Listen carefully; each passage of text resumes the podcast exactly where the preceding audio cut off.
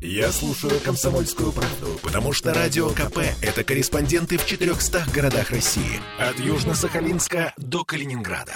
Я слушаю «Радио КП» и тебе рекомендую.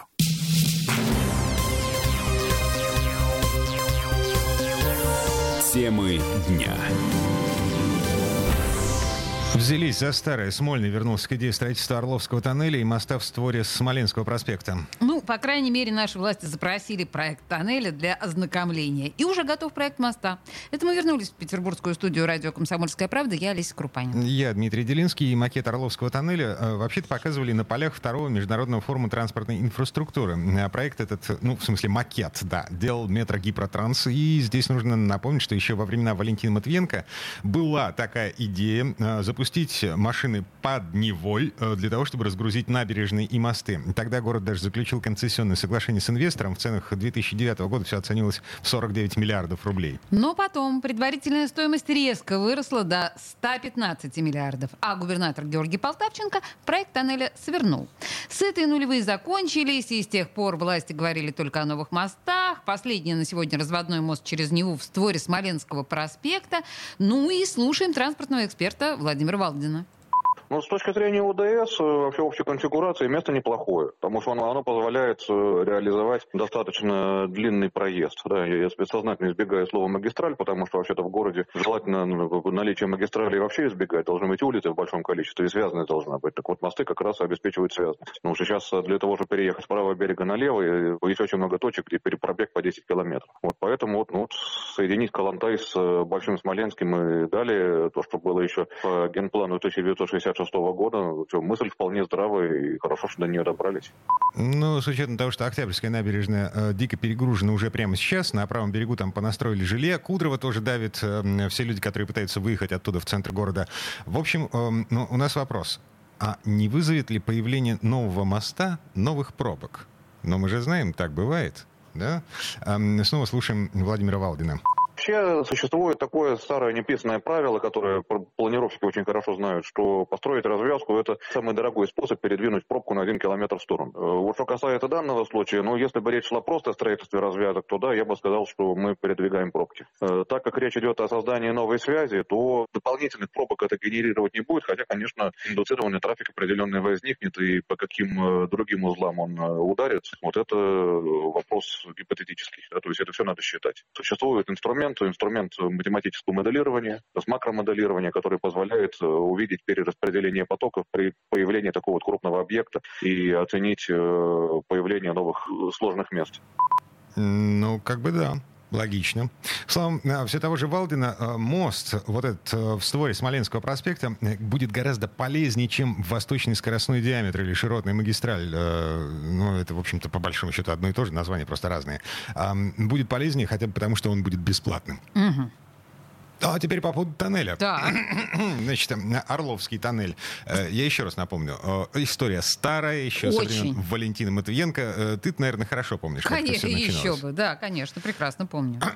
А, Дмитрий Попов, еще один автоэксперт, тоже хорошо помнит, как все это начиналось. И у него есть скепсис по поводу того, как все это будет.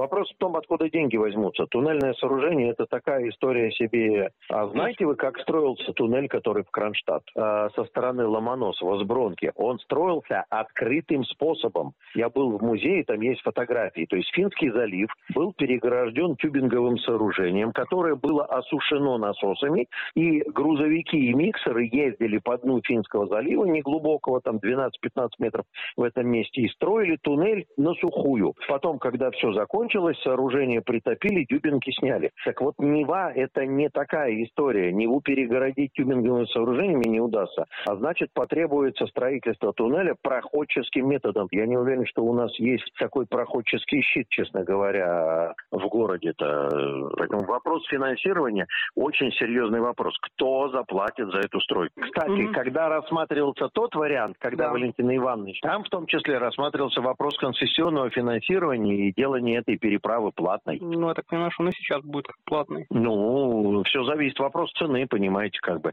Если 50 рублей, то я, наверное, заплачу, чтобы быстрее и более, так скажем, эффективно оказаться на том берегу, меньше стоять в пробке. А если 200, то как бы пускай он сохнет сам по себе. Здорово. Фантастика. Удивительные совершенно данные. Действительно, вопрос о щите не приходил в голову. Но с другой стороны, а те щиты, которые у нас работают в метро, не подойдут? Немножко другая история. Но там э, ширина, э, вот это все. ну, нужно же машины пускать, а не поезда. Ладно, а, значит, я напомню, на всякий случай. э, Орловский тоннель в ценах 2009 года оценивался в 49 миллиардов рублей. Фантастические на тот момент деньги. А А, потом цена выросла до 115 миллиардов. а это два стадиона «Зенит» на минуточку. Ну так, да. Мгм. Ладно, а, еще один вопрос, э, который мы задавали господину Попову. А, собственно, есть ли смысл во всем этом? Ну, вот в э, разводном мосте... Тоннеле. Нет, в тоннеле... А, в разводном мосте, ага. Да, так. да, да, да, в Смолен... э, господи, в створе Смоленской. И э, в Орловском тоннеле. Вот как Дмитрий Попов нам ответил. по Большой Неве самый большой пробег межмостовой это между Литейным и Володарским мостами.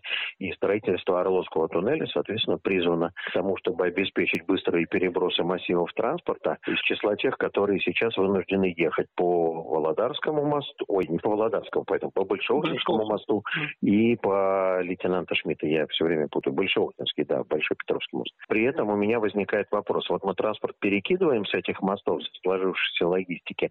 Будет ли в этом случае при строительстве туннеля обеспечена приемная инфраструктура? То есть вот туннель пришел, мы там все оставим так, как есть, как у нас сейчас ЗСД втыкается в Благодатную улицу, да, или ЗСД втыкается в Богатырский проспект, а Богатырский проспект не готов. Он не репетировал, как к нему приедет огромные массивы транспорта с Васильевского острова через Бетанкур, и, соответственно, стоит огромная пробка. Во всем остальном все, что способствует э, сокращению корреспонденции по городу, в том числе и на личном транспорте, и не на личном транспорте, все хорошо. Чем меньше мы будем баражировать по набережной в поисках возможности заехать на Литейный мост или заехать на Большеухинский мост, тем лучше будет, в принципе, для городского транспорта. Ну, то есть смысл есть, э, но только в том случае, если все будет продумано. А и в том случае, если хватит денег. А Дмитрий Попов, которого мы сейчас слушали, это, к сожалению, не вошло в э, финальную версию монтажа синхрона. Он говорил о том, что, ну, если э, будет политическая воля, Крымский мост. э, У нас верховный э, главнокомандующий распорядился, э, стукнул кулаком по столу. Крымский мост за три года построили. Да, совершенно невероятное сооружение. Думаешь, тут вот нужно вмешательство Путина? А, ну, он же петербуржец, ленинградец. То есть ты на это уповаешь, окей? Мгм. Ладно, так или иначе, пока это все замки, Замки воздушные, совершенно верно. но не на песке, и не вилами по воде. Пока воздушные. Пока под водой, ага, может быть. Темы дня.